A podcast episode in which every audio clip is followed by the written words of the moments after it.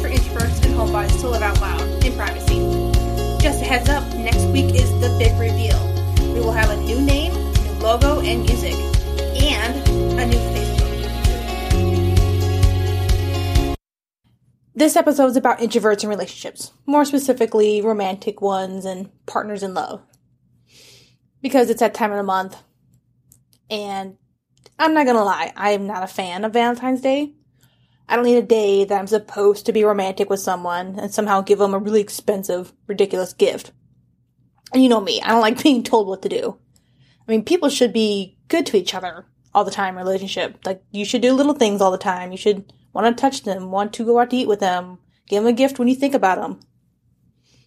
And as introverts, wanting to be alone can be a problem when you're with an extrovert or even an introvert with very different alone needs. The point of a relationship is to be with someone, which we do great since it usually means one on one time. But the problem is the relationship is two sided. And yes, sometimes introverts can be seen as a bit selfish with our wants and needs, which they can be depending on the person.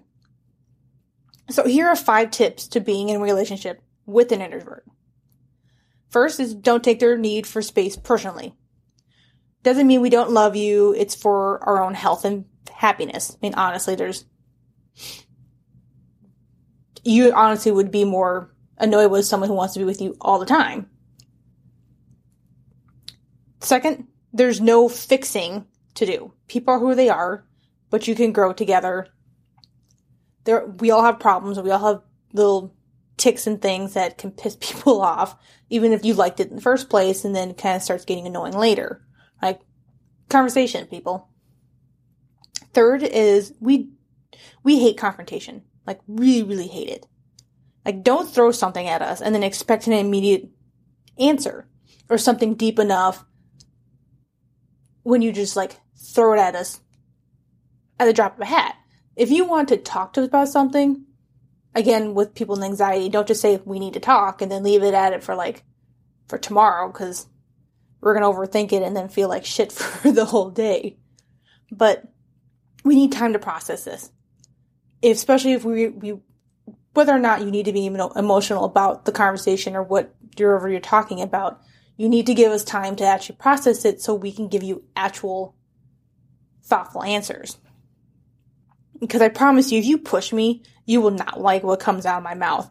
It's going to be usually anger filled because that's kind of my default thing, and probably a little mean because honestly, for me, it's mostly because there are I've had too many people in my life who expect me to just give them the answers they want and not what ways that we can work together to make things so we're both happy.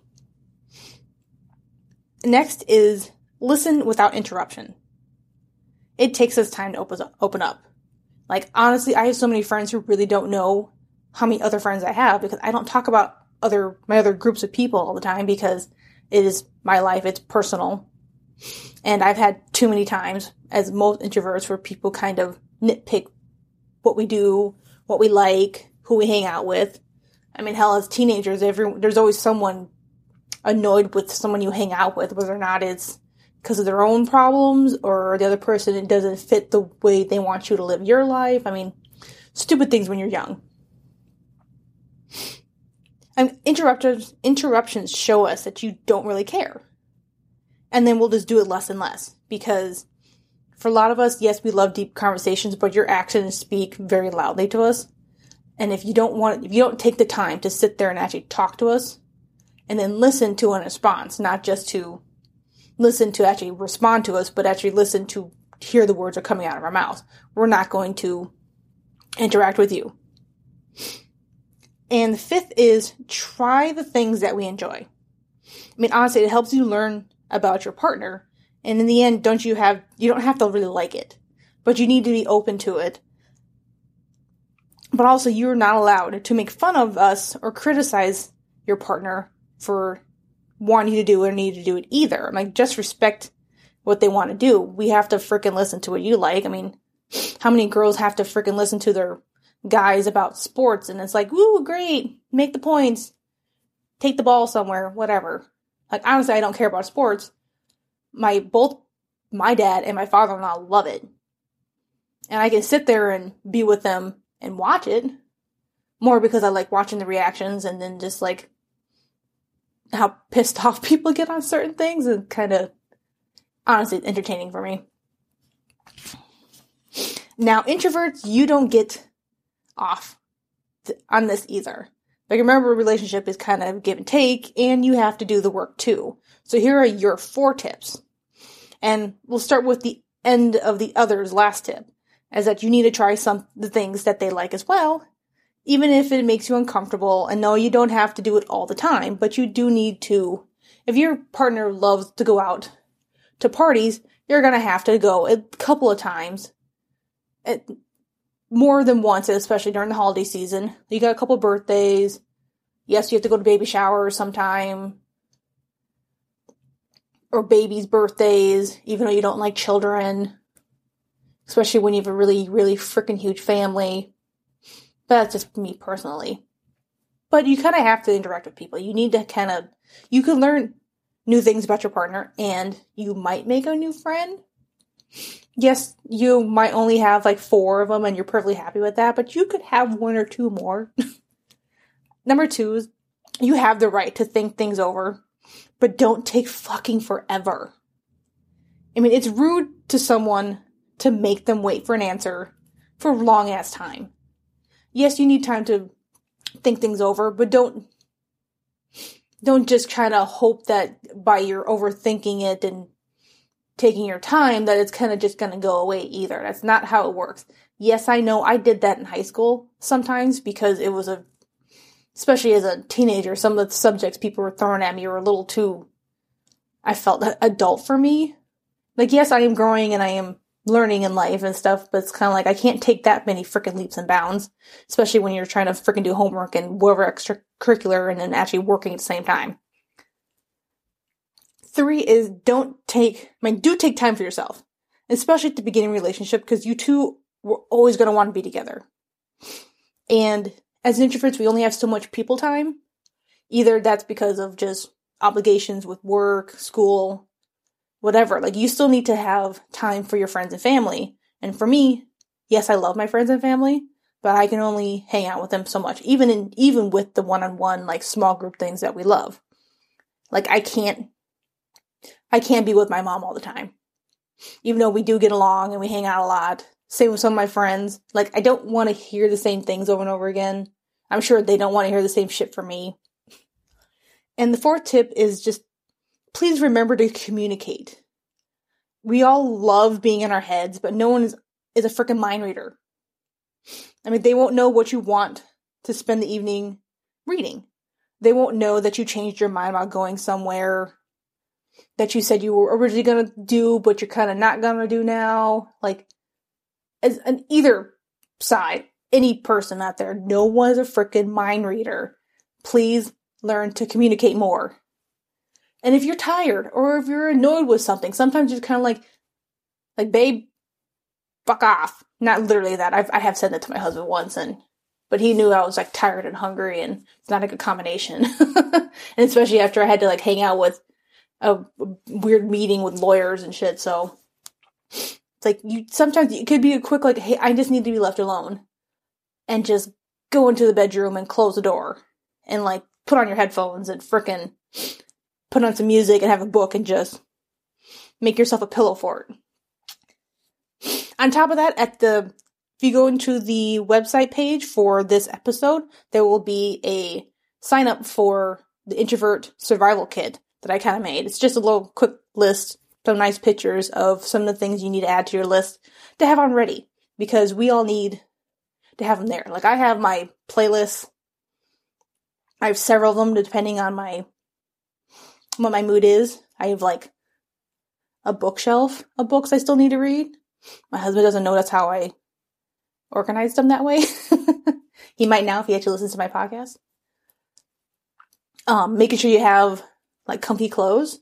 Like when you do laundry, make sure you kind of keep up with not just your work clothes, but kind of keep some of your personal like favorite things there. I, I keep a couple of my favorite blankets washed and I use them when I'm working, but sometimes I use them when I really need to, as I kind of make my own like cape hood thing and cover myself up, have space somewhere for my dog so he can sit with me. But either way, that is needed for you to have a good relationship with yourself, but also a good relationship with everyone else in your life friends, family, loved ones. Ultimately, a healthy relationship revolves around respect respect for each other, respect for yourself. And I highly recommend the Five Love Languages book, the whole website, because there's a free quiz on there you can take, and they have a good email list if you want to get even extra stuff. I mean, it helped me in my relationship, especially with my husband, to really figure out what our nonverbal cues were in showing our love. It also helped um, kind of show when the other one was stressed or even really happy. Because when sometimes when the stress, if your love language was like physical touch, you want to be home alone with your significant other and you want to cuddle more if you're feeling bad, or you want to talk things out, or if you're extremely stressed and don't know what to do, you stop talking if that is your love language. I mean, they do more and less of their language when, depending on how distressed or how happy they are and everything else. But there are six key parts to respect. First is trust the benefit, giving someone the benefit of the doubt and accepting each other's word. Accountability, when you can admit mistakes or when you're wrong, accept responsibility for behaviors, attitudes, and values. Safety, to refuse to intimidate or manipulate, respecting physical space, and expressing themselves non-violently.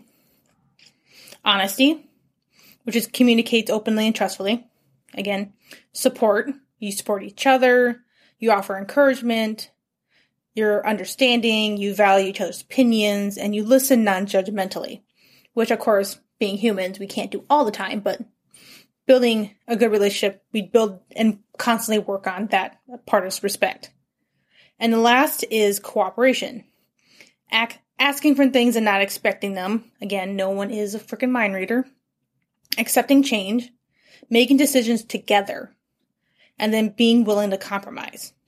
These are all steps that you need to do to give respect and gain respect from other people, whether it is a sexual, romantic, whatever kind of relationship, but also with your friendships, with your work.